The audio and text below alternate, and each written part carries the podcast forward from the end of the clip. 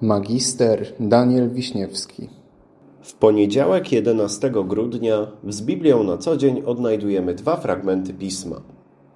Pierwszy z nich pochodzi z Psalmu 38, z wersetu 10. Panie, przed Tobą są wszystkie pragnienia moje, a westchnienie moje nie jest zakryte przed Tobą. Drugi fragment zapisany jest w pierwszym liście Jana, w rozdziale 5, w wersecie 14. Taka zaś jest ufność, jaką mamy do Niego, iż jeżeli prosimy o coś według Jego woli, wysłuchuje nas. Dzisiejsze fragmenty Pisma kierują nasze myśli w stronę modlitwy, a konkretniej mówiąc, zapewniają nas, że nasze problemy, prośby, westchnienia są Bogu wiadome.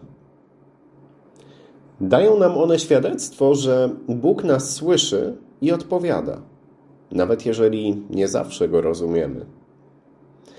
A to nie zawsze zdarza się niestety dosyć często. W skali wszechświata nie jesteśmy wcale tacy wielcy. Nie potrafimy siłą naszych mięśni przenosić gór, a tajemnice otaczającego nas świata, mimo szybkiego rozwoju nauki, wciąż są przed nami zasłonięte. Z naszej perspektywy drogi Boga też mogą zdawać się nieprzeniknione. Wracając zatem do tematu tego krótkiego rozważania. Czy więc, jeżeli się modlimy i nie dostrzegamy swoimi oczami jakiejkolwiek odpowiedzi ze strony Boga, to czy jest to równoznaczne z tym, że On rzeczywiście nie odpowiada? Że On rzeczywiście nie słyszy? Opowiem taką ciekawą historię, która przydarzyła się pewnemu brytyjskiemu duchownemu, Fryderykowi Brodertonowi Meyerowi. Pastor Meyer podróżował kiedyś promem w kierunku Ameryki Północnej. Po pewnym czasie od wyruszenia, jako że zbliżała się niedziela, został on poproszony przez kapitana statku o wygłoszenie kazania na pokładzie. Tak, by podróżujący nim chrześcijanie nie czuli się duchowo osamotnieni. Zrobił wtedy nauczanie pod tytułem Wysłuchana modlitwa. Nadeszła niedziela.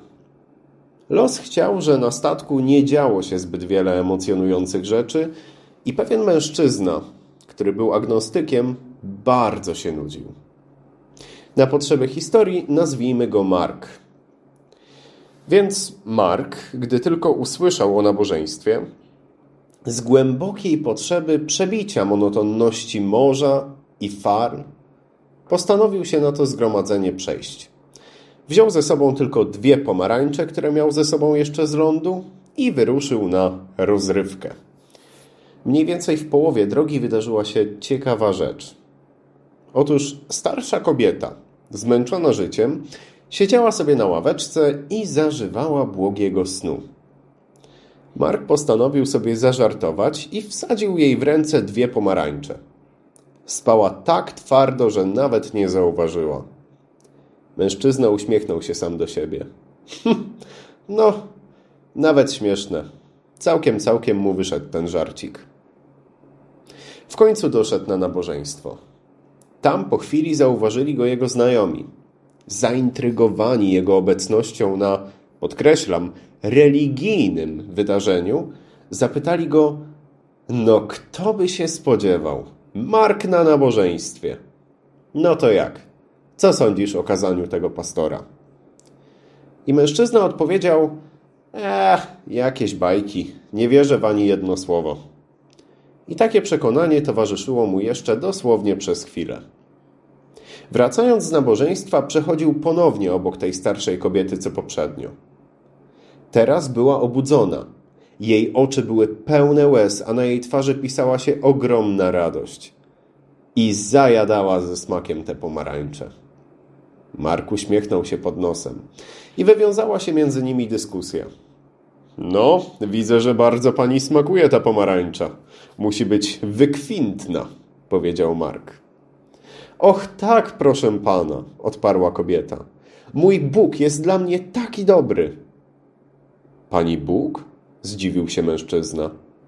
Co ma pani na myśli? Ach, proszę pana, ja to byłam ofiarą choroby morskiej przez ostatnie kilka dni.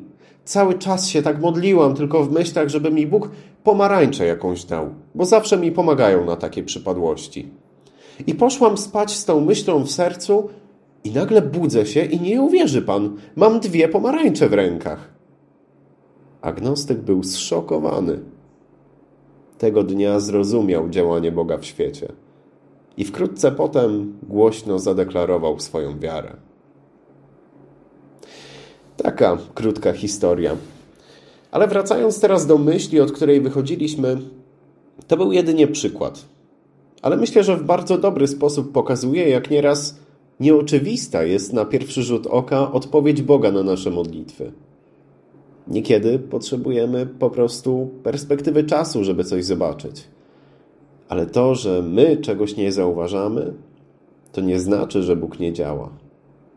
Bo działa i odpowiada na nasze modlitwy.